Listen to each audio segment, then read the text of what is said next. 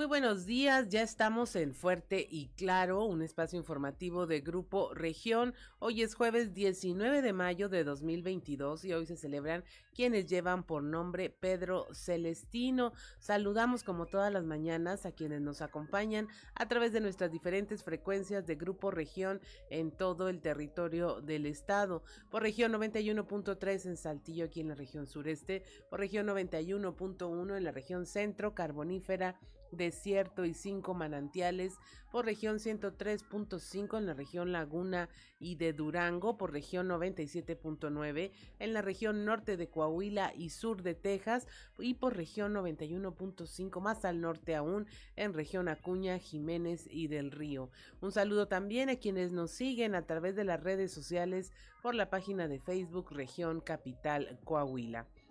Ya se encuentra activada también nuestra línea de WhatsApp al 844 1556915 844 155 6915 para recibir sus mensajes, sugerencias, comentarios, denuncias y cualquier comunicación que desee usted tener con nosotros. A esta hora de la mañana, las seis con cinco minutos, la temperatura en Saltillo está en 20 grados, en Monclova 24, Piedras Negras 24, Torreón 24, en General Cepeda 21, Arteaga 18 grados, Ciudad Acuña 25, en Derramadero el sur de Saltillo 19 grados, Musquis 23, San Juan de Sabinas 23 grados, San Buenaventura 24, al igual que en Cuatro Ciénegas, Parras de la Fuente y Ramos Arispe registran 21 grados centígrados, pero si quiere conocer los detalles del pronóstico del tiempo, vamos con Angélica Acosta. El pronóstico del tiempo con Angélica Acosta.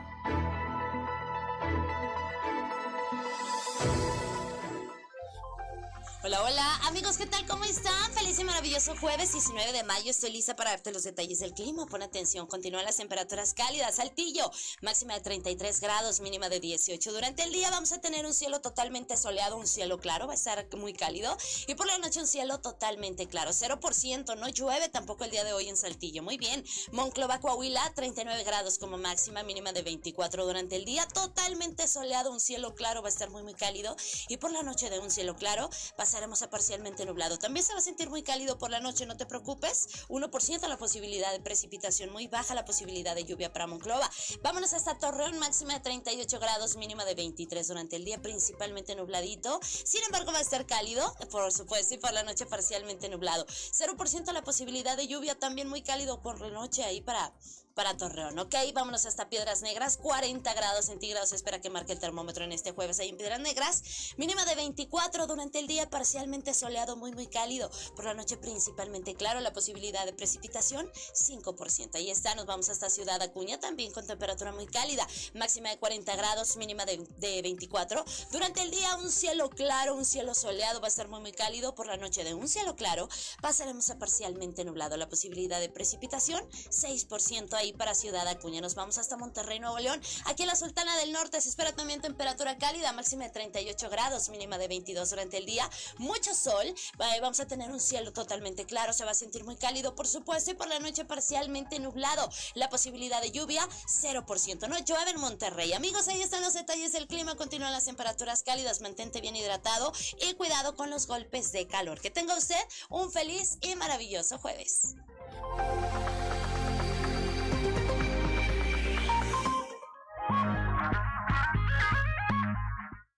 6 de la mañana con 8 minutos y es momento de entrar en sintonía con la esperanza con el sacerdote Ignacio Flores.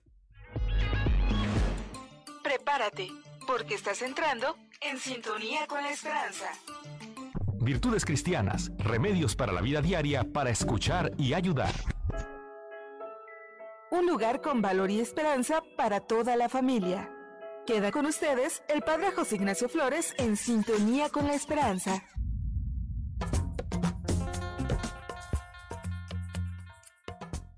Caminar juntos en oración y bajo el consejo del pueblo.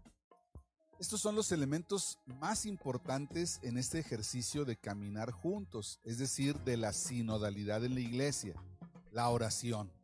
Se trata del discernimiento espiritual y pastoral. Se necesita abrir nuevos caminos y escuchar lo que el Espíritu dice a las iglesias.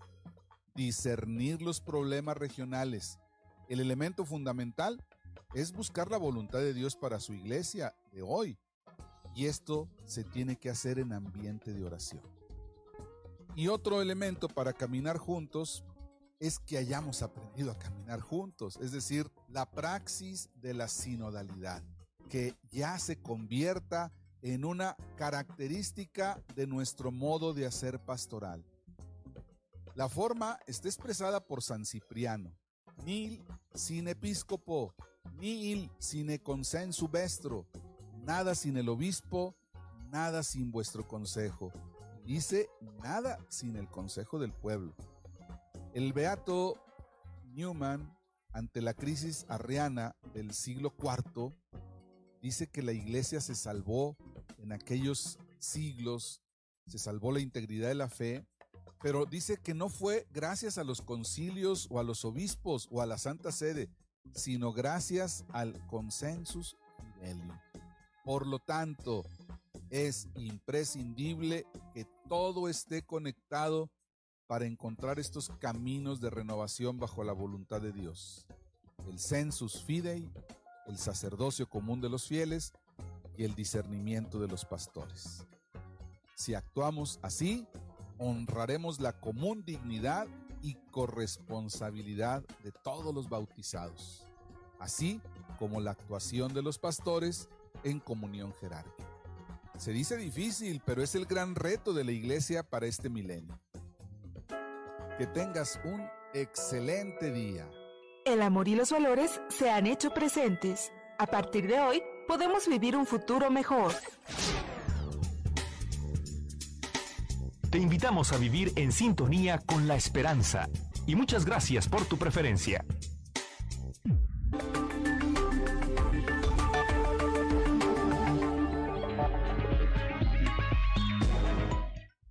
6 de la mañana con 11 minutos. Continuamos con la información eh, que se generó en nuestro estado. Eh, aquí en la región sureste recuperan a una bebé y detienen a su padre. La había sustraído eh, y estaba siendo buscado por las autoridades. Christopher Vanegas nos informa.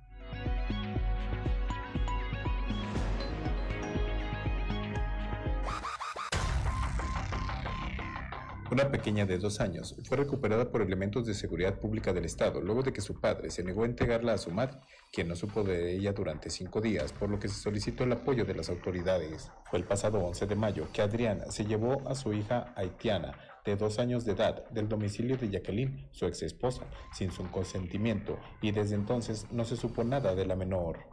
Ante esto, la mujer solicitó el apoyo de las autoridades y fue gracias a que acudió el Centro de Empoderamiento de la Mujer que se solicitó el apoyo de la Fiscalía de Personas Desaparecidas, quienes emitieron la ficha de búsqueda de la menor para solicitar la colaboración de la ciudadanía y dar con su paradero. Y fue gracias a esto y a las investigaciones realizadas por agentes de la investigación criminal adscritos al Centro de Empoderamiento de la Mujer que durante la noche de este martes se dio con el paradero de la menor y de su padre. Ambos se encontraban en la casa de una de las hermanas de Adrián, en la calle de Villa Unión, en la colonia Villas de la Aurora, hasta donde llegaron los cuerpos de seguridad.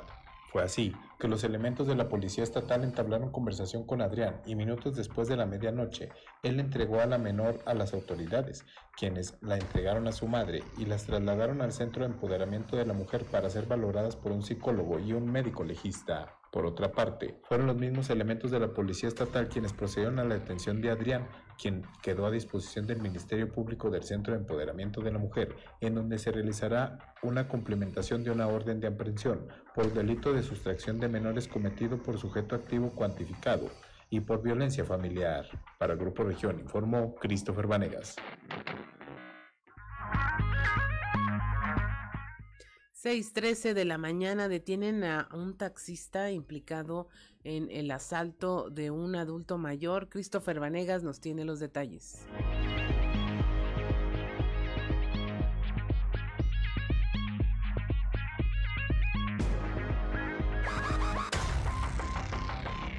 Elementos de la Policía Municipal dieron a conocer que ya se cuenta con la detención del taxista implicado en el asalto de un adulto mayor hechos que fueron difundidos en un video en redes sociales en donde se muestra el operador de la unidad de taxis de Saltillo golpeando a un hombre de la tercera edad y despojándolo de sus pertenencias, dejándolo en un predio baldío.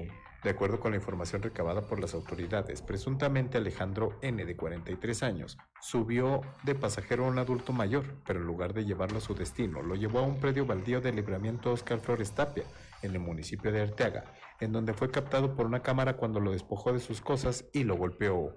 Luego de esto, escapó del lugar pero fue detenido por elementos de la Policía Municipal de Saltillo cuando se pasó un alto al circular por el periférico Luis Echeverría al circular en el vehículo implicado en el delito y al tornarse agresivo con los oficiales. Fue sometido y trasladado a las celdas para ponerlo a disposición del Ministerio Público por el delito de amenazas. Sin embargo, se espera que el afectado acuda a las oficinas de la primera agencia de delitos con detenidos del Ministerio Público para que sea procesado y se le finquen las responsabilidades correspondientes. Además, se dio a conocer que el detenido cuenta con un historial de detención desde el 2018 por diversos delitos, como conducir en estado de ebriedad, posesión de narcóticos y robo, además de estar implicado en el homicidio de una riña. Para Grupo Región informó Christopher Vanegas.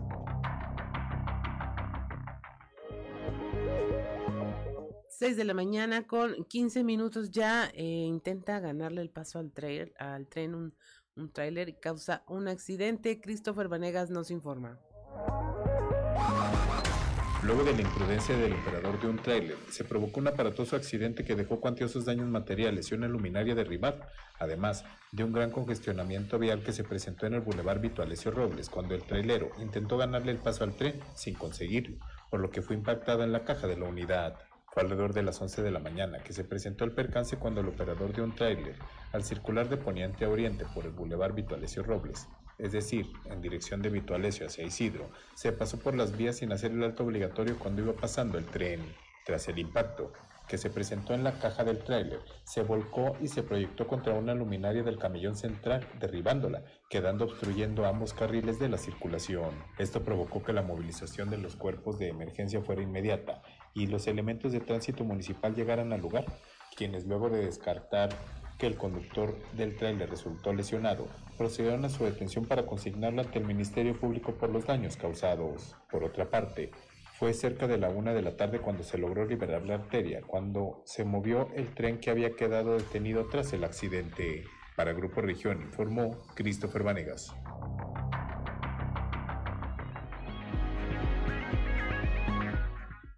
6 de la mañana con 17 minutos vinculan a proceso aquí en la región sureste también a un hombre eh, por el delito de homicidio. La información con Christopher Vanegas.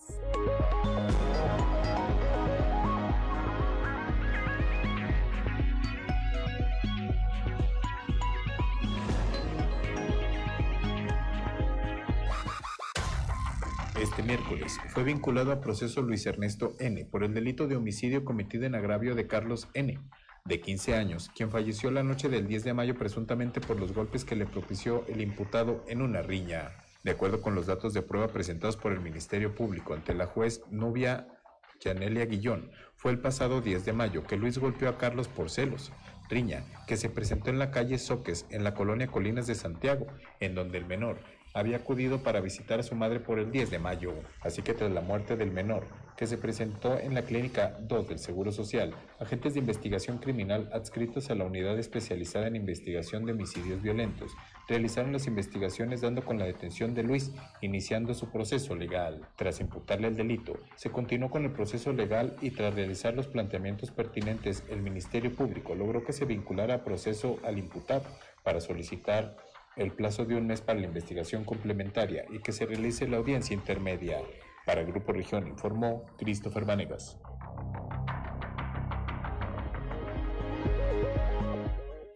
6:18 de la mañana allá en la región carbonífera, una joven mujer eh, pues cometió robo en perjuicio de su tía abuela, ya fue detenida. Moisés Santiago nos tiene la historia. Agencia de Investigación Criminal de la Fiscalía General de la Región Carbonífera, con destacamento en Nueva Rosita, dio cumplimiento a una orden de aprehensión en contra de Kimberly Montserrat N.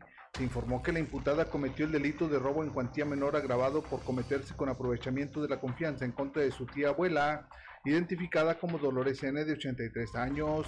La delincuente solicitó a su pariente pasar la noche junto con su novio Eric, quien también ya fue vinculado a prisión por el mismo delito, puesto que juntos intimidaron a la víctima con un cuchillo para despojarla de 7.100 pesos. Doña Dolores apenada dijo a las autoridades judiciales que la pareja de sinvergüenzas la dejaron encerrada en su casa por varias horas y regresaron para pedir más dinero, pero como no tenía, sustrajeron otras cosas para no volver.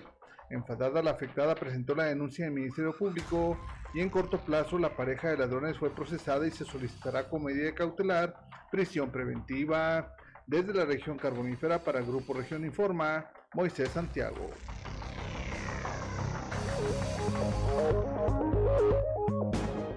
6 de la mañana con 20 minutos. Estamos en Fuerte y Claro. Regresamos.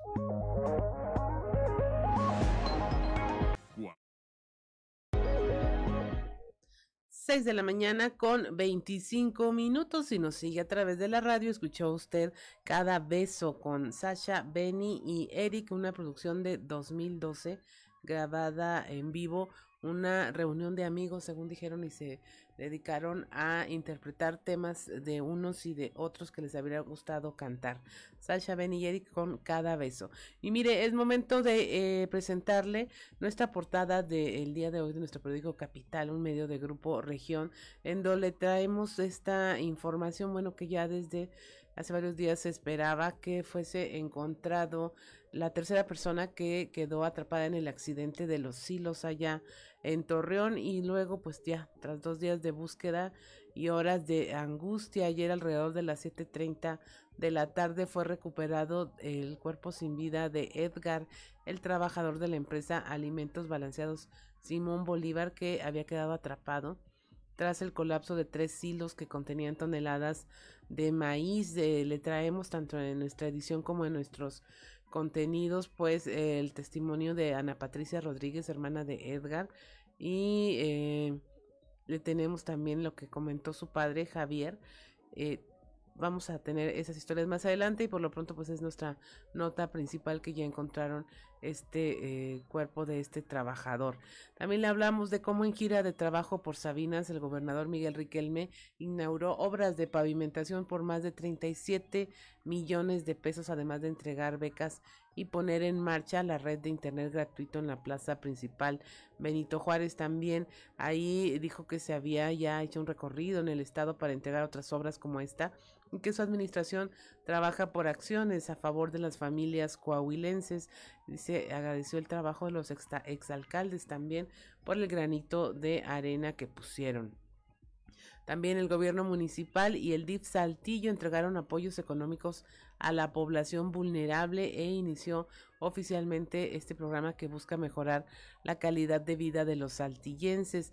La Facultad de Jurisprudencia de la Universidad Autónoma de Coahuila y la Secretaría de Inclusión y Desarrollo Social firmaron un convenio para incorporar una materia de inclusión y no discriminación e igualdad en algunas carreras, así como asesorías legales gratuitas para personas en colonias, barrios y ejidos. Esto lo señaló el secretario de Inclusión, Manolo Jiménez. Le traemos también eh, un testimonio eh, encontrado por nuestra compañera Leslie Delgado de eh, maestro que está acusado de feminicidio, de haber terminado con la vida de, de mi Susi, de la maestra Susana. Ahí algunos eh, padres de familia con, señalan, le dijeron a, a, Leslie Delgado, pues que nunca había sido agresivo con sus alumnos, aunque sabemos que hay una investigación también en curso por parte de la Secretaría de Educación. Salvan a familia de migrantes de morir ahogados en Acuña. Esto ocurrió en el río Bravo, que estuvo a punto de cobrarse la vida de una familia de seis migrantes que buscaban el sueño americano, pues quedaron atrapados en la corriente del río Bravo hasta que fueron auxiliados por elementos del grupo Beta y del grupo de rescate acuático local. Eh, también, eh, tras su gira por la región carbonífera, el gobernador Miguel Riquelme reiteró su compromiso con los jóvenes estudiantes y señaló que existen muchas oportunidades para que al terminar sus estudios cuenten con una fuente de trabajo y no tengan que emigrar a otros estados. Hablamos también de cómo aumentó la venta de hielo ante las altas temperaturas. Eh, nuestro compañero Raúl Rocha se fue a una fábrica de hielo y le va a contar de qué se trata y cómo funciona todo esto. Traemos también la, la, información de la recuperación de la bebé que había sido sustraída por su propio padre y se había negado a entregarla a la madre y como con intervención de las autoridades este logró tras cinco días que se la devolvieran. Son las seis de la mañana con 29 minutos y es momento de escuchar qué se dice en los pasillos.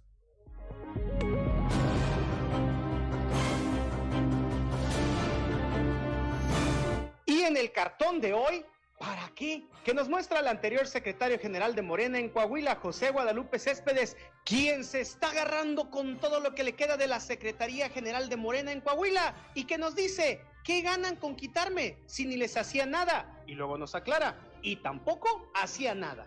Como lo prometió en campaña de no cambiarle las cosas que se estaban haciendo bien, el hoy alcalde Chema Fraustro sumó una nueva estadística positiva a su gestión con la difusión ayer de una encuesta por parte de Rubrum, en la que la capital del estado aparece como la segunda ciudad con mejor percepción ciudadana de seguridad de las 31 ciudades capitales de México.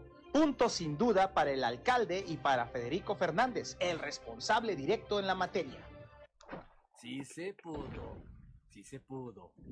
Emotivo homenaje póstumo el que se rindió en Palacio de Gobierno al ex gobernador Eliseo Mendoza Berrueto y que encabezó el gobernador Miguel Riquelme, que más tarde viajó a la región carbonífera para, junto con la alcaldesa de Sabinas, Diana Jaro, entregar obras de pavimentación en diversas calles del municipio, así como el servicio de internet gratuito en las plazas de Sabinas y Agujita, así como becas para estudiantes del programa Redondeo en la gira, por supuesto, el hoy diputado local Chuma Montemayor, que no deja de estar presente en temas de su distrito, tanto de manera personal como en su papel de legislador. Otro trabajo bien hecho. Quienes adelantaron padrino de lujo fueron los alumnos de la Facultad de Jurisprudencia de la Universidad Autónoma de Coahuila, que ayer amarraron con el hoy secretario de Inclusión y Desarrollo Social para que el próximo 28 de junio los apadrine al término del Diplomado de Inclusión e Igualdad de Género que se impartió en la institución. La ceremonia tendrá lugar en el Congreso del Estado. ¡Qué agradable sujeto! Son las 6 de la mañana con 31 minutos y es momento de escuchar un resumen de la información nacional. Muere niño de 3 años en Hidalgo. Era un caso sospechoso de hepatitis aguda. De acuerdo con los familiares, el niño empezó a presentar algunos síntomas relacionados con el padecimiento. Sin embargo, la rapidez con la que se agravó el cuadro de salud lo llevó a tener una falla de hígado, con lo que tuvo que ser trasladado al hospital La Raza en la Ciudad de México en espera de un trasplante. Amigos y familiares del menor realizaron una campaña a través de redes sociales para pedir el apoyo a la ciudadanía. Sin embargo, se informó ya de su deceso. Analizan en siete estados casos sospechosos de hepatitis en la Ciudad de México. Las autoridades capitalinas estudian cuatro posibles casos de hepatitis aguda infantil de origen desconocido en menores de 8 años de edad. Estos se suman a los casos sospechosos reportados en los estados de Nuevo León, Tamaulipas, Coahuila, Durango, San Luis Potosí y Sinaloa. El primer estado en reportar cuatro casos posibles fue en Nuevo León y en Coahuila finalmente se descartó el único caso que se había reportado. Analizan más videos sobre el caso Devani. Su padre asegura haber hallado más indicios en los videos del motel donde fue encontrado su cuerpo. Mario Escobar Salazar aseguró haber encontrado estos hallazgos luego de revisar las cámaras de video en el motel Nueva Castilla y anticipó que este jueves, hoy jueves, ofrecerá más detalles del caso de su hija. Liberan a detenido por asesinato de mujeres periodistas. Apenas ayer la Fiscalía General del Estado de Veracruz informó que la persona eh, había sido detenida como presunto homicida de las reporteras Yesenia Molinedo y Sheila Joana García. Sin embargo, fue puesta en libertad esta persona porque se descubrió que se trataba de un homónimo, es decir, que solamente llevaba el mismo nombre que el sospechoso inicial de este delito. Tras su detención, motorrepartidores se manifestaron frente al Palacio de Gobierno en defensa de este joven que era un estudiante, un, un estudiante de 20 años que no tenía antecedentes penales y forma parte del Instituto Tecnológico de Jalapa. Se exilian en Canadá familias desplazadas en Guerrero. La directora del Centro Regional de Derechos Humanos, José María Morelos y Pavón, Teodomira Rosales, informó que al menos ocho familias habían eh, ya decidido, habían partido a la Ciudad de México con rumbo a Canadá en calidad de asiladas tras sufrir el asesinato de varios de sus miembros y ser amenazados por sus protestas. Los ocho, las ocho familias están integradas por ancianos, adultos y niñas y niños que fueron prácticamente ya eh, que salieron de su pueblo para no regresar más y van a un lugar desconocido y con una cultura diferente, dice esta activista, sin que los niveles de gobierno sumen esfuerzos para combatir a la delincuencia y consideran el exilio de las familias como una forma de resolver el problema. Y finalmente, la Suprema Corte de Justicia de la Nación declaró inconstitucionales las revisiones que el Instituto Nacional de Migración realiza a indígenas tetzales por considerar que, eh, que parecen centroamericanos. Esto luego de que el Instituto para las Mujeres en la Migración denunciara esta práctica como discriminatoria y racista, por lo que tramitó un amparo para proteger los derechos de cuatro indígenas de la comunidad maya tetzal que fueron detenidos porque, según los agentes de migración, parecían de origen guatemalteco. Y hasta aquí la información generada a nivel nacional y vamos a pasar ahora a lo que se generó en el interior de nuestro estado. Como le comentábamos, pues ya se encontró el cuerpo de Edgar Rodríguez, quien era el tercer atrapado tras el derrumbe de estos eh, silos que contenían granos eh, para alimentar al ganado allá en Torreón.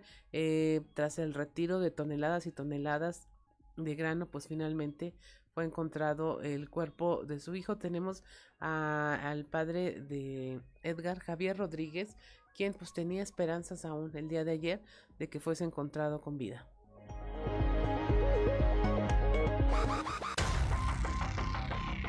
Mire, ahorita ya anoche trabajando anoche, las señoras aquí adentro, ya sacaron mucho grano y ahorita ya quitaron donde supuestamente está mi hijo, ya quitaron la primera hoja y ahí andan metidos ya ahorita, quitando. Y pues esperamos a Dios que, que, que, venga, ¿verdad? No, sí, porque sí, sí han trabajado, anoche trabajaron toda la noche. Paran un rato a descansar, cambiar turno, pero yo estoy viendo que ahí están trabajando. Sí, pues que nos dieron dar permiso desde el primer día, nos dieron dar permiso de haber visto cómo está, pero sí se miraba que también estaban trabajando en la noche. No, no, ahorita ya está la solución, ya están ahí, están viendo policía, los, los soldados, pues, la guardia, y, están para jalar. Y ahí están cuidando ellos. ¿eh? Y esperamos en Dios que, que se salga ahora mismo.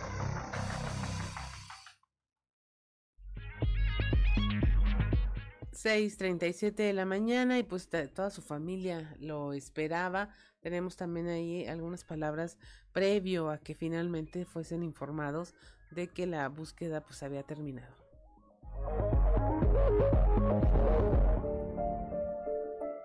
Él es puro amor. Él nomás anda besándonos. Eh, traemos un problema y nos ayuda. Y para mí tengo dos hermanos de hombres pero él es el más amoroso. También el otro, pero él es el más amoroso con mis papás y con todas sus hermanos. Y lo amamos. A sus hijos, pues no se diga, los ama él. Y pues lo queremos vivo, queremos vivo, los ama a sus hijos. Él aquí estaba trabajando, los quiere mucho. Él dijo que ya nomás hasta ese día dejaba de ingresar aquí porque se iba a ir a ayudar a mi papá a cortar melón, porque mi papá tiene melón sembrado. Y le dijo, papá, me voy a ir para el rancho porque no me gusta, ya no quiero estar en la empresa. Fue lo que le dijo. Somos de elegido Ignacio Zaragoza, municipio de Viesca, Coahuila. Pues ahí nomás se dedican al campo, a sembrar melón y otros pues al hacer leña, carbón. Es todo lo que se siembra allá pues es de lo que comemos. Pero son muy trabajadores. Mi hermano es muy trabajador, mi papá igual, a pesar de su edad, pero él nos enseñó a trabajar a todos sus hijos, somos seis, a ellos a que se dedicaran al campo y a ser buenos hijos. Ellos no son pleitistas, no son problemáticos, ellos nomás de la casa al campo y y es todo. Y es, son excelentes, todos mis hermanos son excelentes y mi hermano Edgar es el más amoroso de todos. No, no le digo esto porque aquí está, le digo porque es la verdad.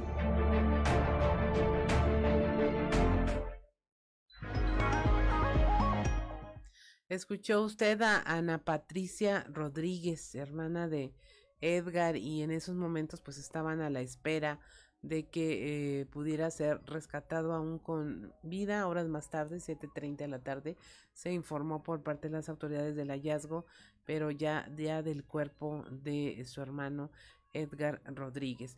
Bueno, son las 6 de la mañana con 39 minutos. ¿Alcanzamos la otra información? No. Eh, más adelante le estaremos hablando de, bueno, cómo el gobernador Miguel Riquelme pues da esperanzas a los estudiantes de que tendrán empleo, los conmina a seguir estudiando esto en su gira de trabajo allá en la región carbonífera. Son las 6 de la mañana con 40 minutos. Estamos en Fuerte y Claro. Regresamos.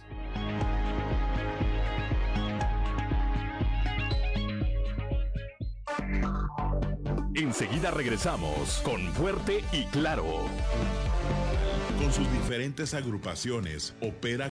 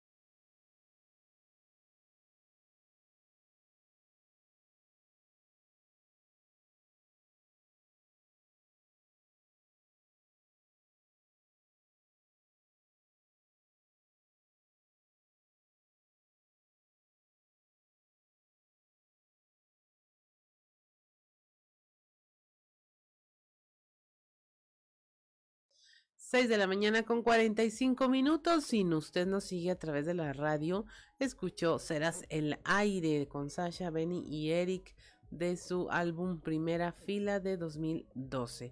Y mire, continuamos con la información. Eh, allá en la región carbonífera, el gobernador Miguel Riquelme se comprometió con estudiantes para que tengan empleo tras graduarse ahí. Dijo que existen muchas oportunidades para que al terminar sus estudios cuenten con una fuente de empleo. La información con Moisés Santiago.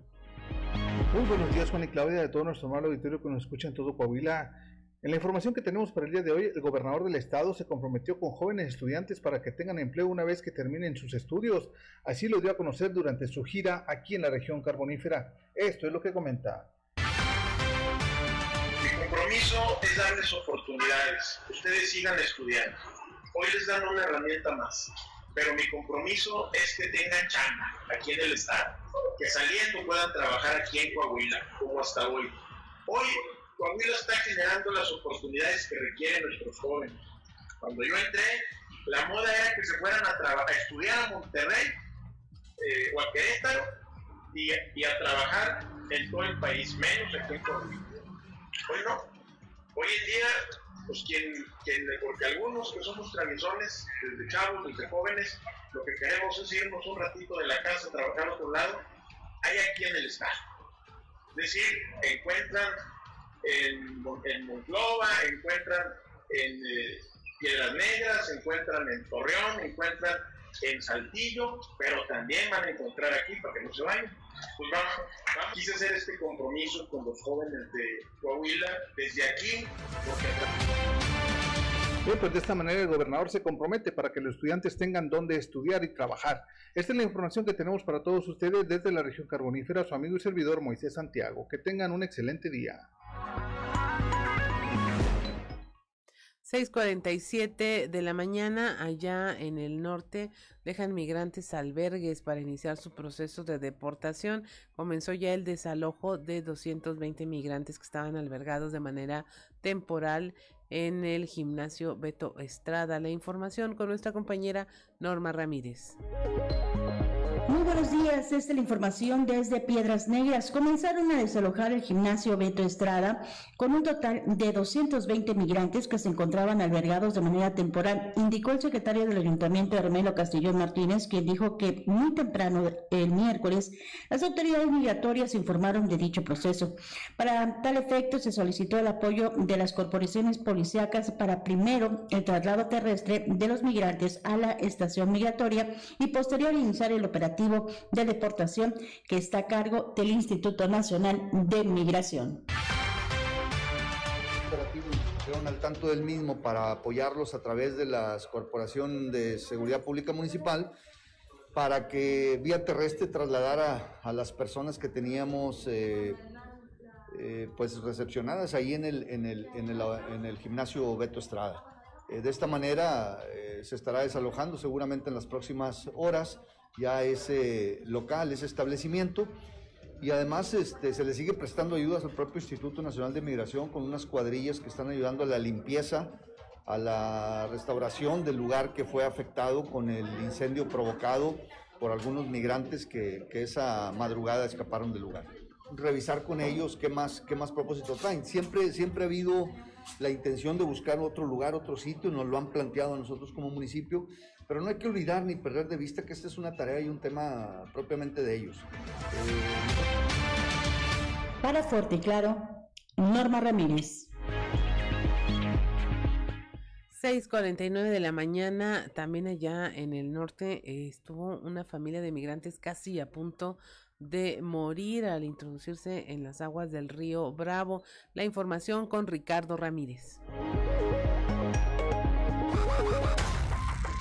Punto estuvo el río Bravo de cobrarse la vida de una familia de seis migrantes, entre ellos tres menores de edad, que buscaban el llamado sueño americano, ya que quedaron atrapados entre las fuertes corrientes del río Bravo. Esto hasta que fueron auxiliados por elementos del grupo Beta y del grupo de rescate acuático local. Los hechos se registraron a la altura de la colonia Benito Juárez, donde los migrantes han establecido un concurrido punto de cruce, y a pesar de que se mantiene apostada una unidad de seguridad para la vigilancia de este punto, es cuando hacen el relevo entre las corporaciones que los migrantes aprovechan para descender al río Bravo. La familia, conformada por tres menores de edad, de entre 5 a 14 años de edad, que iban acompañados de sus padres y un migrante más, todos originarios de Venezuela, se introdujeron en las aguas del río Bravo. Sin embargo, se vieron sorprendidos por las fuertes corrientes, quedando varados en medio del río Bravo. Esto ante el temor de moverse, perder el equilibrio y ser arrastrados. Vecinos del sector, al percatarse que ya no podían avanzar más, dieron aviso a las corporaciones de rescate. Elementos del grupo de rescate acuático y elementos del grupo Beta, con ayuda de un bote ligero y cuerdas, lograron llevarlos hasta los márgenes del río Bravo en el lado mexicano. Según se reporta, permanecieron en las heladas aguas del río Bravo por poco más de hora y media. Una vez en tierra, fueron valorados médicamente. Afortunadamente no presentaban problemas de salud graves, por lo que personal del Instituto Nacional de Migración se hizo cargo de ellos. Informó para Fuerte y Claro desde Ciudad Acuña, Ricardo Ramírez. 8 de, 6 de la mañana con 51 minutos. Y mire, bueno, de temas de, del norte del estado, estamos también al pendiente de la identificación de los cuerpos de los eh, cinco migrantes que murieron eh, atrapados dentro de un vagón de ferrocarril. Nuestra compañera Norma Ramírez está al pendiente de ese tema. Continuando con la información, también ante esta ola de calor aumenta la venta de hielo ante las altas temperaturas. Raúl Rocha nos comenta. ¿Qué tal compañeros? Buen día. Información para el día de hoy. Las temperaturas se han incrementado en la ciudad desde hace varias semanas y también las diferentes formas para tratar de mitigarlo. Y una de ellas ha sido el consumo de hielo, con lo que también han aumentado sus ventas. Uno de los artículos que más son solicitados en la tienda de la esquina, en las de conveniencia, en los expendios y en los supermercados es la compra de las bolsas de hielo. La supervisora de una de las expendedoras de hielo ubicada en el Paseo de la Reforma, antes de llegar al distribuidor vial El Zarape, afirmó que las ventas desde la llegada de la primavera han aumentado más de un 100%. No, pues regularmente es más en tiempo de calor. Este, ahorita sí están pidiendo por las altas temperaturas demasiado, demasiado hielo. este, pues tratamos de atenderlos a todos lo mejor posible, pero a veces tenemos que vender determinada cantidad porque más piden 40, 50 y es imposible atender con esa cantidad. pero lo estamos atendiendo todo, prácticamente 100%. Sí. Tiene elevado las... Esto empezó aquí en marzo, más o menos, en abril, entonces sería ya el segundo mes. Sí. Este, ¿Y ustedes qué pronostican que se extienda hasta cuándo? Hasta agosto. Ajá. Esta es la información para el día de hoy. Buen día. 6 de la mañana con 53 minutos. Ayer eh, se rezaron plegarias feministas en esta manifestación por el luto nacional.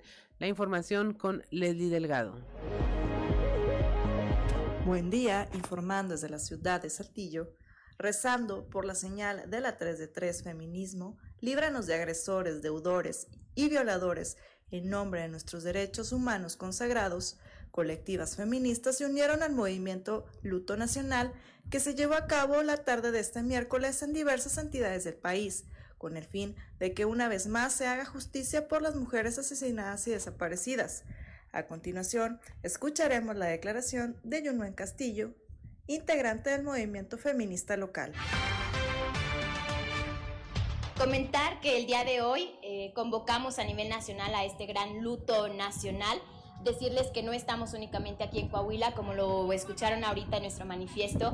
Eh, estamos ahorita en Ciudad de México, en Veracruz, en Chiapas, Oaxaca, Hidalgo, las compañeras de Guerrero. Son más de 21 estados los que nos unimos en todo el país para hacer este llamado y para hacer este gran luto que como ustedes vieron rezamos porque literal fue un rezario pero fueron eh, plegarias feministas y es porque estamos en el funeral, decimos nosotras, del Estado de Derecho, porque declaramos un Estado de Derecho muerto, porque es un Estado fallido en donde realmente nos quedan muchísimo a deber a las niñas, a las mujeres de nuestro país, porque es muchísima la violencia que padecemos, que acontecemos, que nos atraviesa de manera sistemática y estructural cada día. Ya no hablamos de 10 mujeres asesinadas simplemente por el hecho de ser mujeres, sino que ya son 20 feminicidios al día en nuestro país. Agradezco la intervención y deseo que tengan un excelente día. 6 de la mañana con 55 minutos, estamos en Fuerte y Claro, regresamos. Al aire libre es opcional, pero sigue siendo obligatorio usar. Si nos sigue a través de la radio, escuchó Cuando mueres por alguien, un cover de Sasha Benny y Eric de 2012. Hoy es jueves 19 de mayo, pero si usted quiere saber qué ocurrió un día como hoy, vamos a las efemérides con Ricardo Guzmán. One, two, three o'clock, four o'clock, rock. ¿Quiere conocer qué ocurrió un día como hoy? Estas son las efemérides con Ricardo Guzmán.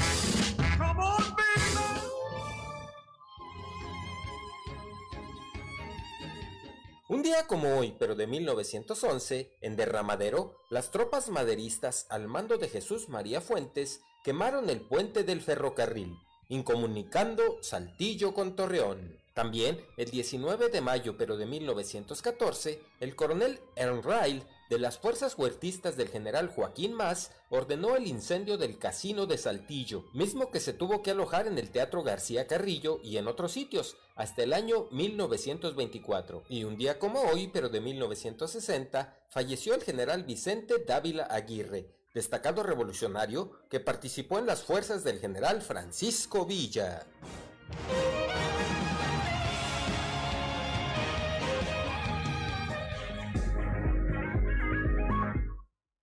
7 de la mañana con dos minutos. Continuamos con la información.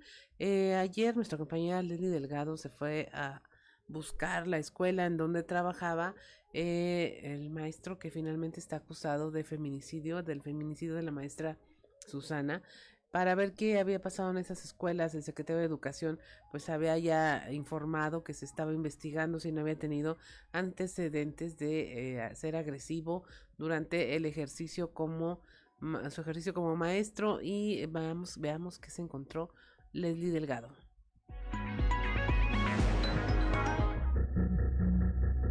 Nunca fue agresivo con sus alumnos. Dijo una madre de familia de la escuela primaria Cuauhtémoc, refiriéndose al presunto feminicida de la maestra Susana. Ella relató que por más de 15 años Iram N se desempeñó como docente de la materia de educación física, por lo que nunca notó un comportamiento fuera de lo normal. Dicho plantel se encuentra localizado entre casas habitacionales de la colonia Girasol, al sur de la ciudad. Una madre de familia se acerca a las rejas a la hora del recreo para darle lonche a su hijo. La joven contó que hace 12 años estudiaba ahí mismo. Incluso dijo que cuando ella ingresó, el maestro ya se encontraba trabajando y agrega que nunca notó un comportamiento agresivo con sus alumnos. Añadió a su testimonio que la profesora de una de sus hijas que cursa el tercer grado de primaria y que también era alumna de Iram N, les pidió a través de un mensaje vía WhatsApp que no hablaran del tema y evitaran abordarlo con sus niños por la gravedad de la situación. Informó para Grupo Región Leslie Delgado.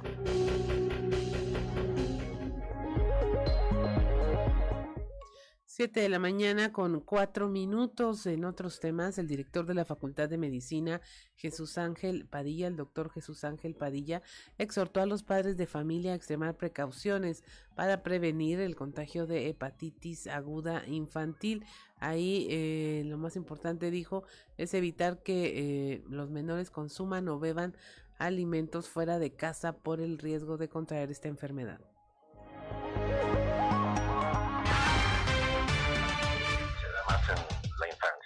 Eh, tenemos varios virus detectados.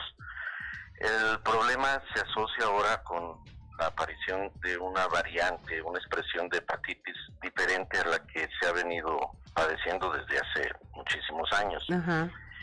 Eh, y se ha vinculado con, con expresiones especialmente graves. Hay algunos autores que la asocian al, al virus de el coronavirus o la coronavirus.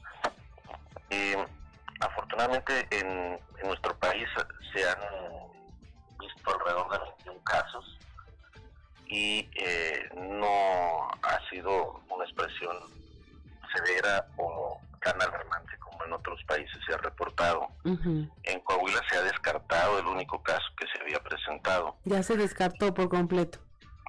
Sí, hasta ahorita no tenemos evidencia de que se trate de esa variante tan, tan riesgosa, peligrosa. Em, el tipo de, virus eh, se puede transmitir por transfusiones, por piquetes de agujas contaminadas, o bien el, por vía orofecal, quiere decir que ingerimos algo que está contaminado con el virus.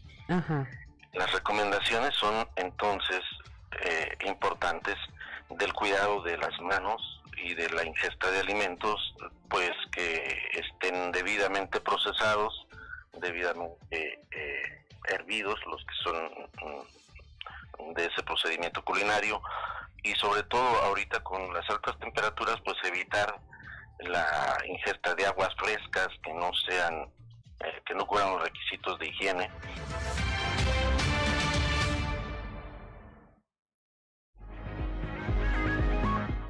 7 de la mañana con 7 minutos. También ayer se eh, despidió finalmente a don Eliseo Mendoza Berrueto en un homenaje póstumo en Palacios de Gobierno. Ahí nuestros compañeros reporteros hablaron con Lucila Ruiz Musquiz de Mendoza, eh, quien es, era su esposa.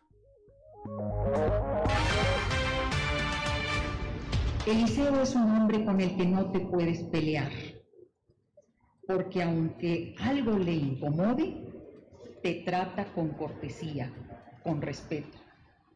Y agregaba, es muy sutil para entender la motivación de las reacciones de los otros y te desarma con elegancia. Es un líder de la buena política y la diplomacia. Pudiera aquí seguir hablando de las virtudes, de la personalidad y de la enseñanza que Eliseo nos deja. Pero yo sé que si él me está escuchando, me diría, bájale, bájale tantito por su sencillez.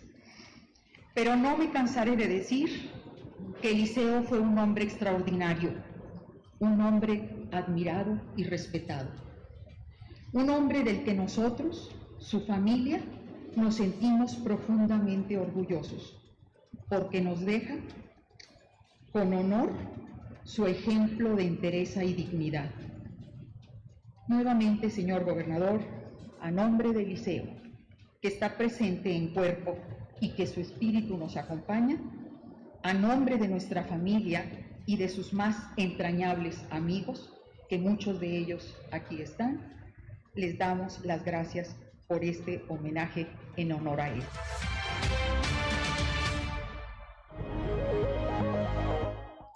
Siete de la mañana con nueve minutos al considerar que la transformación del modelo educativo en México está basada en una propuesta ideológica más que pedagógica, organismos de padres de familia calificaron la iniciativa como una amenaza para la formación de la población infantil. En rueda de prensa virtual, el presidente de la Unión Nacional de Padres de Familia, Luis Arturo Solís Bravo, criticó las declaraciones emitidas recientemente por Max Arriaga, director de materiales educativos de la Secretaría de Educación Pública.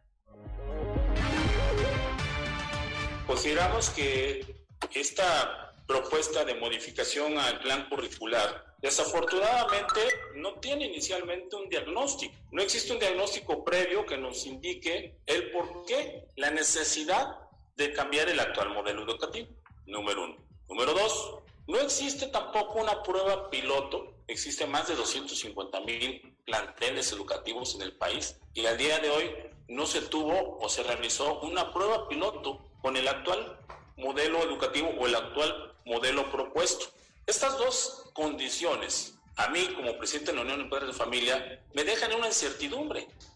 ¿Por qué? Número uno, no nos está diciendo el por qué quiere cambiarlo. No nos está dando a conocer un diagnóstico de la actual circunstancia que tiene la escuela mexicana. Y número dos, no existe un programa piloto que nos diga si este plan que se pretende realizar va a tener un éxito.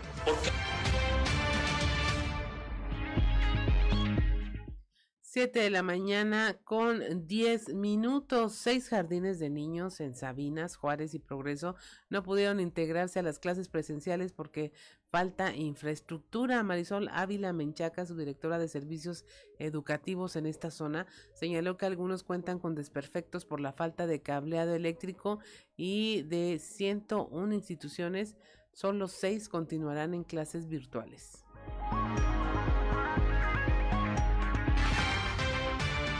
nuestra región, lo que es Sabinas, Juárez y Progreso, este 16, pasado lunes 16, estuvimos regresando al 100% y tuvimos una excelente respuesta por parte de los alumnos y padres de familia. Eh, llenándose nuestras aulas. Recordemos que es una prioridad ahorita que ya estemos de manera presencial. Se están tomando todas las medidas, todos los protocolos. Seguimos con el uso de cubrebocas al interior. Sin embargo, ya podemos estar dentro del aula igual con las mismas indicaciones. Tiene que estar ventilado, la sana distancia y quitarnos el cubrebocas en espacios abiertos. ¿Cuántas son las escuelas que siguen de forma virtual? Tengo seis, tengo seis preescolares, tres del nivel federal y tres nivel estatal. Esto es porque se encuentran en obra y, y algunos todavía tienen algún desperfecto que actualizar, como es la situación del cableado eléctrico.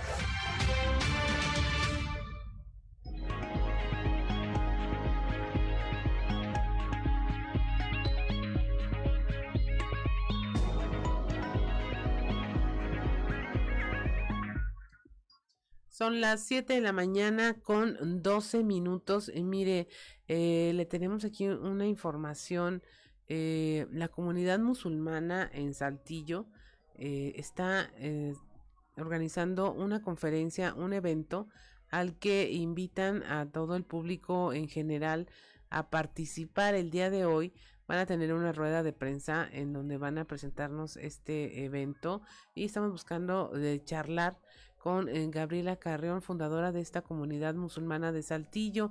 Eh, invitan hoy una rueda de prensa que se va a celebrar a las 10.30 de la mañana en la colonia Vista Hermosa para dar a conocer información sobre una charla que eh, piensan generar el día de mañana sobre quién es Dios. Es un tema que resulta interesante, en particular porque pues es algo que no conocemos. Ya tienen varios años aquí en, en Saltillo.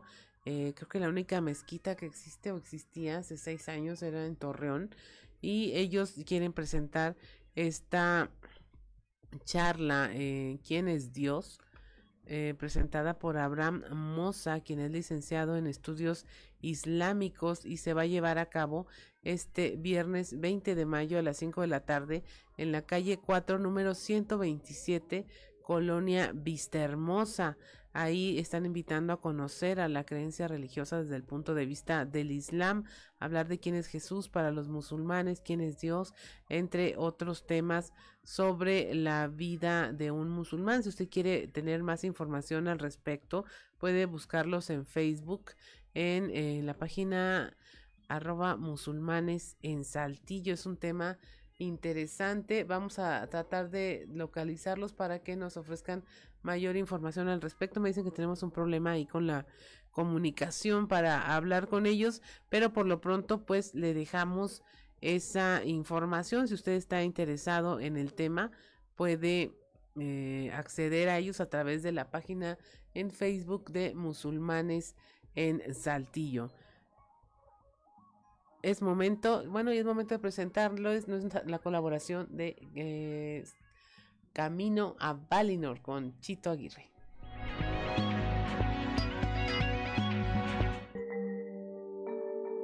Hola, muy buenos días, tardes o noches, dependiendo la hora en que me escuchen. Después de varios meses de intenso debate por la famosa reforma energética, hoy arrancamos con una nueva apuesta, la reforma electoral. En próximos días hablaremos más a fondo de la misma, pero hoy quiero que platiquemos sobre un tema que ha causado polémica por mucho tiempo, que se discute en esta propuesta de reforma y que creo debemos tener muy claro para poder conocer su verdadera trascendencia.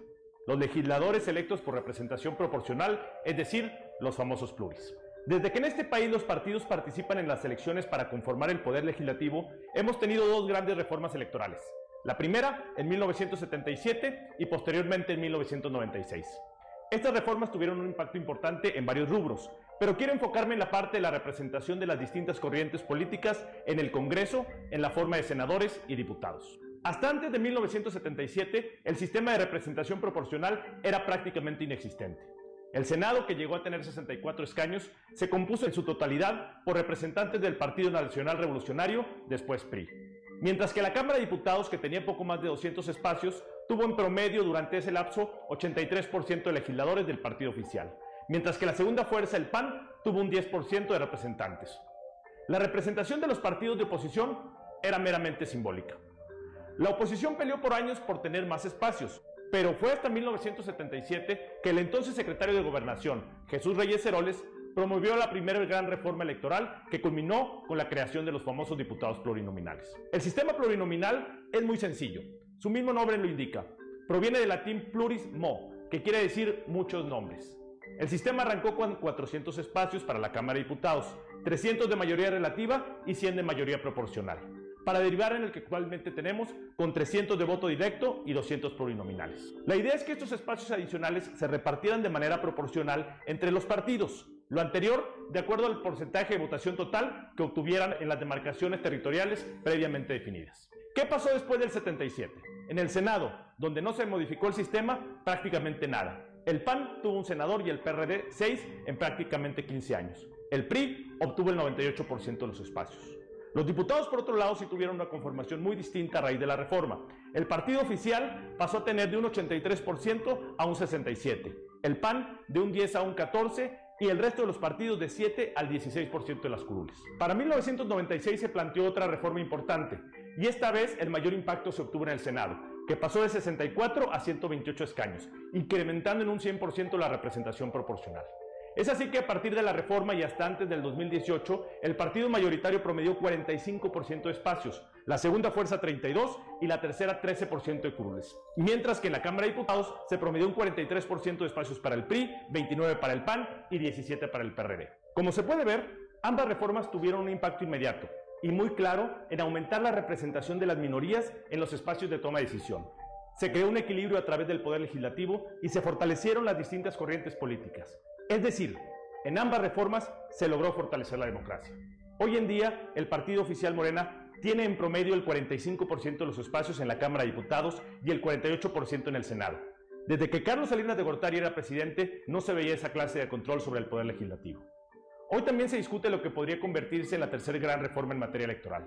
Temas como los presupuestos para los partidos, la disminución de diputados, una segunda vuelta en las elecciones presidenciales y la desaparición de los soples están en la mesa. Los partidos de oposición han tomado cartas en el asunto.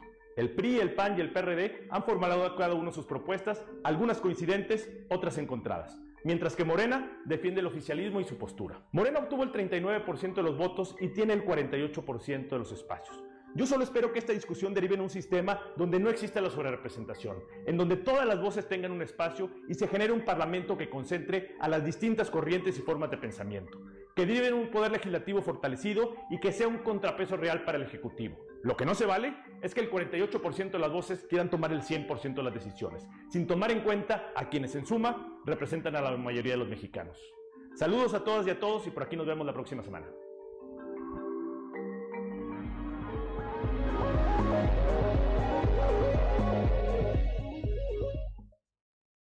7 de la mañana con 19 minutos. Mire, sí tuvimos algunas dificultades con eh, la comunicación, pero eh, nos reiteran la invitación sigue para que si usted está interesada en saber qué es eh, lo de la vida ah, de los musulmanes en Saltillo, ver esta creencia religiosa, cómo ven a Dios desde el punto de vista del Islam, usted puede acudir a este viernes 20 de mayo a las 5 de la tarde a calle 4 número 127 en la colonia Vista Hermosa.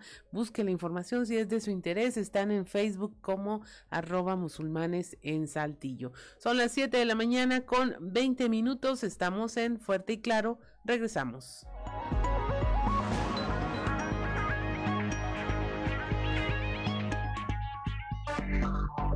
Enseguida regresamos con Fuerte y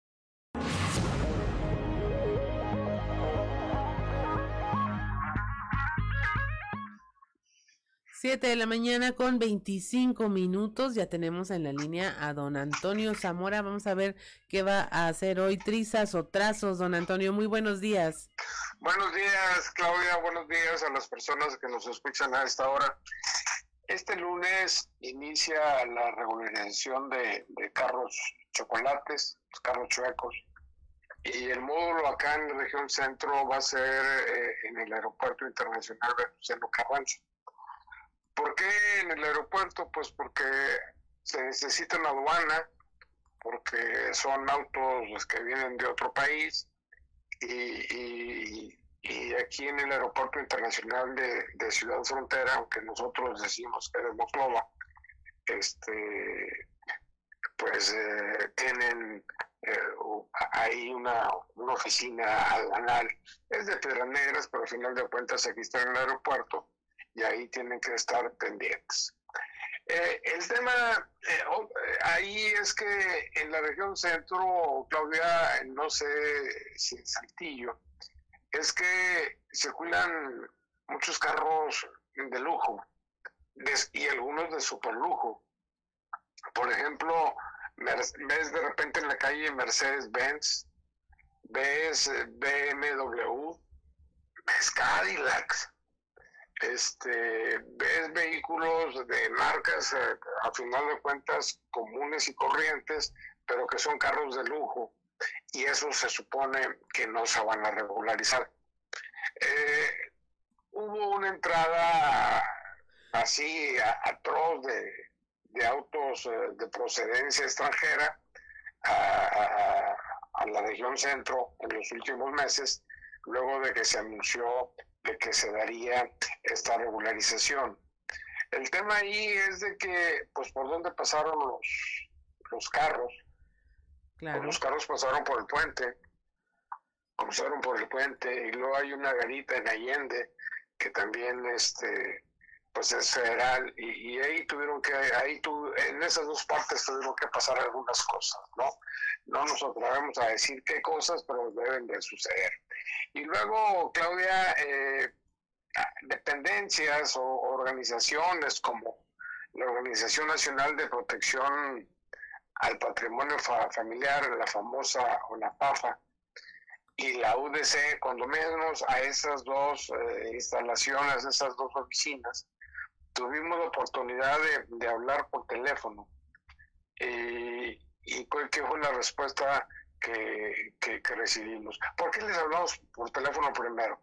Pues para ver si ellos iban a hacer trámites, porque mucha gente ignora, qué trámites necesita, qué papelería necesita, y bueno, pues la UDC y la PAFA este, dijeron que sí, que sí, que sí lo van a hacer. Eh, la UDC, por ejemplo, va a cobrar 800 pesos a los que están afiliados a ellos y mil pesos a los no afiliados. La, la, la UNAPAFA respondió una voz femenina que, el cobro sería de 3.500 pesos, pero no precisó y no supo desglosar cómo se utilizaría tal cantidad. Yo creo que aquí la muchachita, porque se oye voz de joven, este, yo creo que no sabía más que, que, cómo era el asunto. No sé, 3.500 pesos es mucho dinero, pues la otra dependencia, la otra oficina, pues van a ser mil a los no afiliados. Eh, así las cosas y, parece que, que, pues que bueno, que va a ser negocio de muchos, ¿no? No solamente de algunos.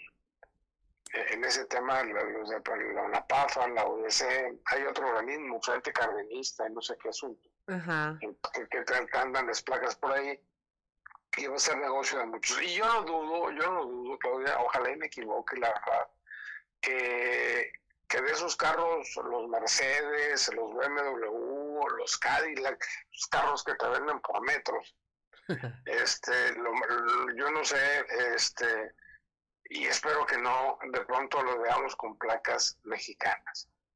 ¿Por qué? Pues porque se presta este tipo de regularizaciones, de legalizaciones, de nacionalizaciones de los autos chocolates para este tipo de, de, negociación o, de negocio. Y quien va a manejar todo este rollo, pues va a ser la gente de la 4T. Y ya no confío mucho en ellos, claro. Ándale, pues ¿quién confía mucho ahorita en estos tiempos? Nadie, don Antonio. No, pues no. Bueno, sí, en Dios. Oiga, oiga, Antonio, pero luego el tema este de los autos chocolates siempre resulta muy, como que no le dan al clavo, ¿no? Porque son públicos diferentes, este, definitivamente quien compra un coche nuevo, pues no es el mismo que se va por un auto de procedencia extranjera, no es el mismo consumidor.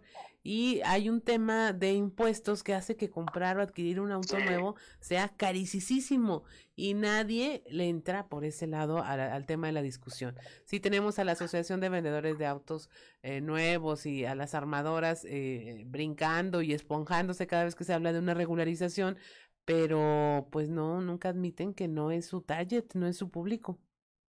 Sí, definitivamente. Ayer platicaba yo con un amigo al respecto y decía que, decía, no, ¿sabes qué? Que papá me pidió que le regularizara un carro. Le dije que sí.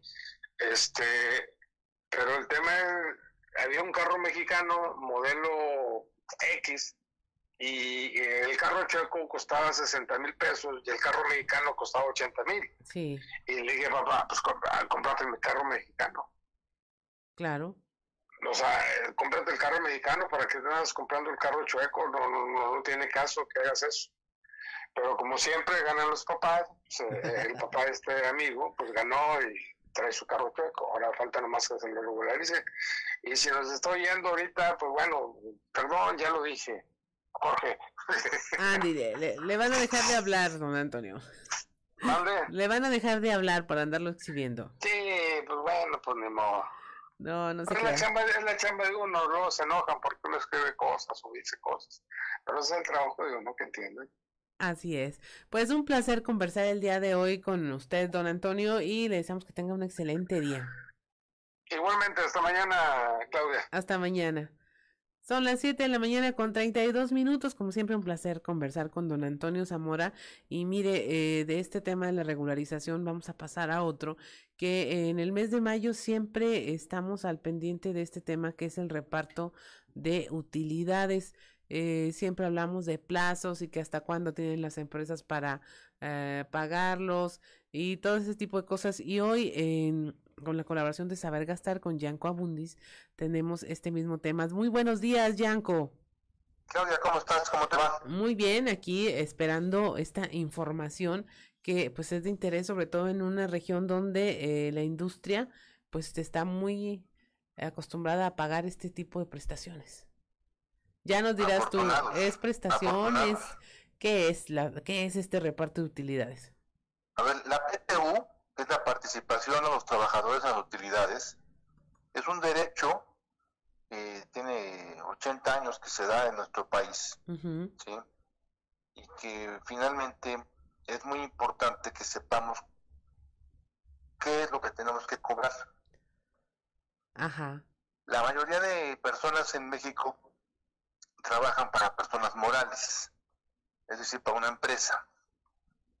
Y la ley establece que las empresas están obligadas a pagar el reparto de utilidades máximo 60 días después de haber presentado la declaración. Sí. Esta declaración de impuestos, las personas morales la tuvieron que haber presentado el 31 de marzo. Entonces, la fecha límite para el pago de las utilidades es el 31 de mayo, o sea, dos meses después. No hay que olvidar que, aunque es mucho menor el número, también hay personas que trabajan con personas. Es decir, la gente que no es una persona moral, que es una persona fiel con actividad empresarial o que trabaja de alguna otra forma, pero que tiene empleados. Y estas personas presentaron declaración el 30 de abril. En este año fue 2 de mayo por que cayó en fin de semana, el 30 de abril. Entonces se tienen 60 días para cobrar utilidades si trabajas tú con persona física, lo que nos da hacia finales de junio. ¿Cuánto nos toca, Claudia? El 10% de la utilidad de la empresa. ¿Sí? 10%, Pero no a cada quien, evidentemente. ¿Dónde? 10% de la utilidad de la empresa dividida entre todos los trabajadores. Exactamente. Esto es para todos los trabajadores. No vayamos a pensar que cada trabajador, porque imagínate. Sí. ¿Sí? Y aquí viene una gran pregunta, Claudia. ¿Quiénes tienen derecho a cobrar? Viene el caso típico de la gente que cobra por honorarios. Ajá. ¿La gente que cobra por honorarios tiene derecho a utilidades? Pues de hecho tiene derecho a todas las prestaciones de ley. Al seguro social, a vacaciones, a Infonavit, a Aguinaldo y evidentemente a utilidades. De verdad, Yanko. ¿Sí? Lo dice la ley así, tal cual. Lo dice la ley, claramente lo dice, lo establece. Y sobre todo con lo, lo que se presentó el año pasado, esta legislación que trata de terminar con el outsourcing famoso, Ajá. ¿sí? Porque hay que explicar, muchas empresas lo que siguen haciendo, porque se la están jugando, es que tienen una razón social donde generan utilidades Ajá. y tienen otra razón social donde están los empleados. Y esta segunda razón social no, evidentemente, maneja utilidades. Que al no manejar utilidades, pues a la hora que tienen que repartir, pues se repartir de cero. Ajá. La ley que entró en vigor el año pasado, lo que trata de combatir es esto. Diciendo a las empresas, no hagas simulación. Tus trabajadores trabajan para ti, donde generas utilidades y tienes derecho a cobrarlas tú como empleado. ¿Sale? Otra gran pregunta, Claudia. ¿Cómo, ¿Cómo saber cuál fue la utilidad del patrón? Porque fíjate, tú me dices que, que no hay utilidades o que son muy bajas y, y yo veo que los jefes traen auto nuevo cada año y traen ropa nueva cada semana y viajan aquí, allá y acullá cada mes, pues, pues como que sí hay utilidades, ¿no? Sí, sería la impresión generalizada. Yo creo que ahorita se le está volando el cerebro a muchos trabajadores aquí en Coahuila y la región. Es, esa es la idea, que, que sepamos cuáles son nuestros derechos, Claudia. Ahora, las empresas grandes normalmente tienen representantes dentro de los empleados. Tienen algún líder sindical y ellos son los que deben de recibir una copia de la declaración anual Ajá. para que te enteres cuánto te toca, Claudia. Las empresas medianas y chicas que no tienen representantes, pues como que te pones a pensar, ¿y, y cómo le hago para enterarme de cuál fue la utilidad? Sí. Tienes derecho a pedir la declaración, pero muchos empleados no lo van a hacer, Claudia. ¿Sí? Ajá. No lo van a hacer porque saben que, que les, les puede costar el trabajo, saben que va a generar una gran incomodidad, ¿sí? Y prefieren quedarse callados. Y la verdad es que yo los entiendo, ¿eh? Yo creo que yo haría lo mismo. Pero hay una instancia federal que les puede ayudar, Claudia. Cuando hay una inconformidad, cuando pensamos que nos están viendo la cara de tarugos Sí. y ese tipo de cosas, podemos acudir a la Profedet, que es la Procuraduría Federal de la Defensa del Trabajador. Ajá. Entonces la recomendación es esa, Claudia. Vayamos a Profedet. Y ahí como que se marca cierta distancia, a lo mejor no se expone tanto el trabajador, pero sí puede encontrar una respuesta a lo que está buscando. Exactamente, lo dijiste muy bien. Ok. Esa es la parte técnica de las utilidades. Ahora, para terminar la intervención de hoy, Claudia, Sí. ¿qué vamos a hacer con las utilidades? Punto número uno, paga deudas. Deudas de consumo. Esto es tarjeta de crédito, Ajá. crédito de nómina, crédito personal, crédito de pago chiquitos, estos que dicen que muy baratos, que no son baratos. Sí. ¿sí? Ese tipo de deudas tienes que pagarlas. Empezar por Si te, esas. si te sobra dinero o no tienes deudas, primero, pues felicidades, ¿no? Y en segundo lugar, ponte a ahorrar, Claudia. Toma algo de las utilidades que te toquen, ¿no? Y a lo mejor, pues un- una comida con la familia, una salida de fin de semana, puede ser. Recordemos que educación financiera no es ser codo, Ajá. es ser administrado, que es diferente. Eso suena perfecto para aplicarlo. Sí, sí, hay que tratar de, de ahorrar, de guardar, siempre tener esa costumbre y, y el ahorro son 10 pesos, son 20, son 50, son 100, son 300, no son miles de millones porque eso pues nadie lo puede hacer. Así es. Y tratando de ahorrar, entonces podremos generar patrimonio. Que esa es la meta final de una buena educación financiera, generar patrimonio, Claudia. Así es. Ahí es donde se va a ver si aprendimos y entendimos o no. Eso mero. Muchas gracias, Yanko, por esta colaboración. La verdad creo que eh, hacía falta, ya se les voló la cabeza a muchos y seguramente se pondrán más listos para eh, saber cómo recibir este derecho primero y luego saber qué hacer con él también. Muy bien, Claudia, pues que tengas muy buen día. Gracias, Yanko. Excelente día. Igualmente, gracias. Son las 7 de la mañana con 40 minutos. Estamos en Fuerte y Claro. Regresamos.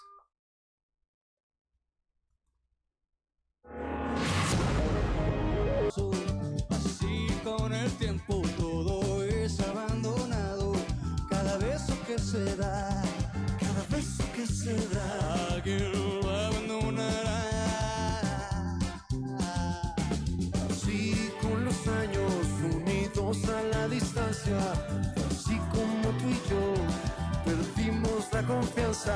Cada paso que se dio, cada paso que se dio, algo nos abandonó.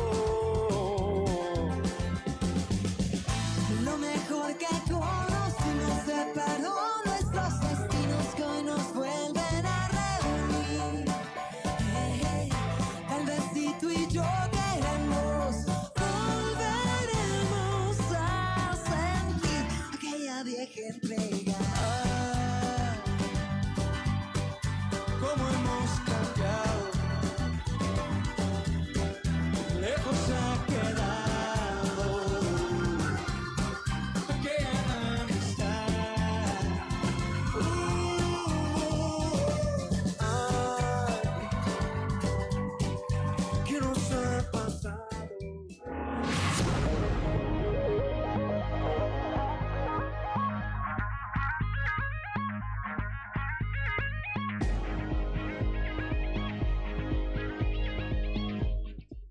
7 de la mañana con 47 minutos y mire, ya logramos por fin poder eh, lograr esta comunicación para hablar de este tema que le habíamos estado comentando de la comunidad musulmana en Saltillo que tiene eh, una actividad que van a realizar mañana viernes si quieren invitarnos a participar está en la línea con nosotros Gabriela Moza, así se, se dice Moza.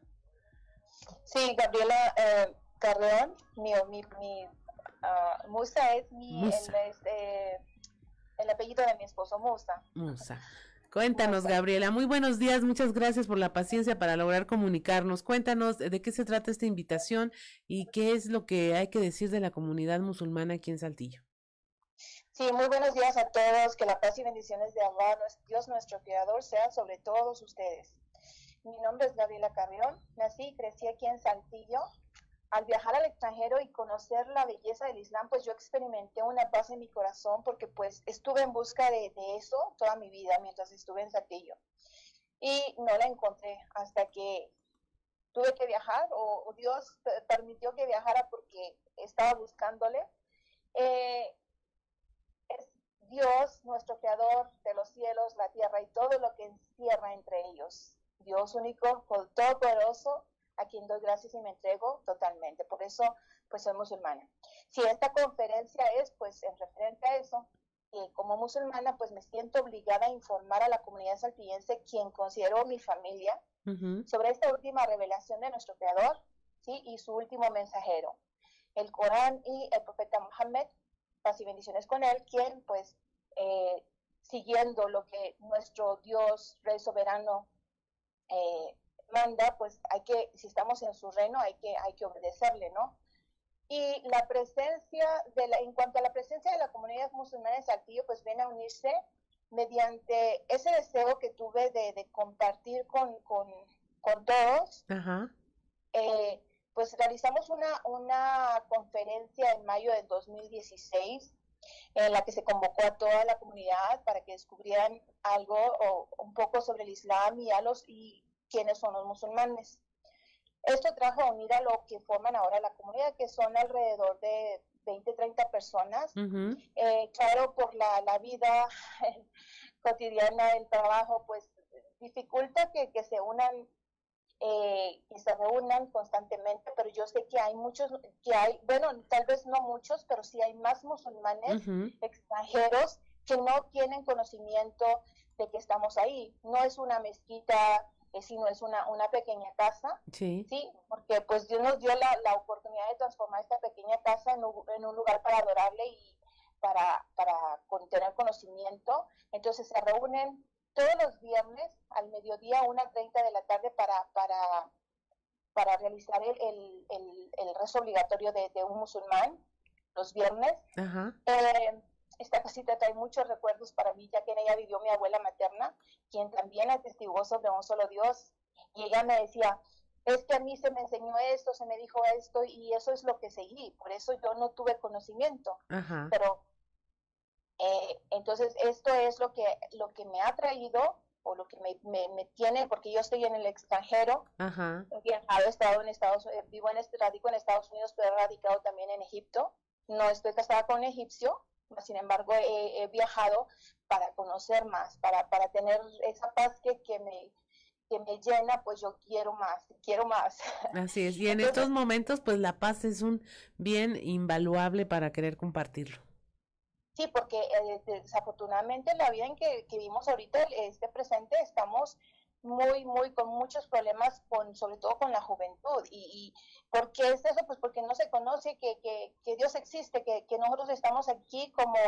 ah, es una, una prueba para nosotros en la vida que necesitamos hacer el bien, porque eso es a lo que eh, Dios eh, continuamente ha, ha- ha dicho, eh, adoren a, a- a un solo Dios y pues hagan el bien, ¿no? Así es. Aléjense del mal. Entonces, leí- esto es lo que...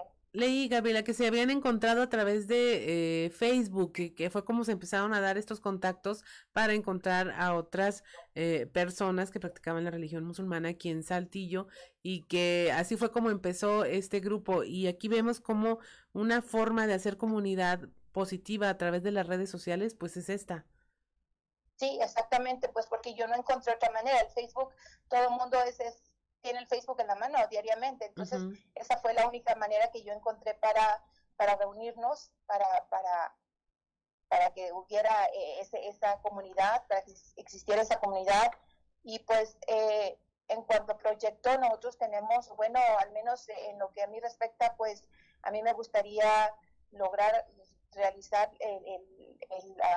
la, la, construcción de una mezquita en realidad, una mezquita formal donde eh, haya también estudios eh, intensivos donde la persona, las personas, tanto musulmanes como no musulmanes, puedan aprender eh, también en cuanto a la lengua árabe, ya que cualquier lengua que estudiemos pues nos va a abrir puertas en la vida. Claro que y, sí. Pues, conocer un poquito más de esto. Gabriela Musa, invita a nuestra audiencia, por favor, al evento que van a realizar.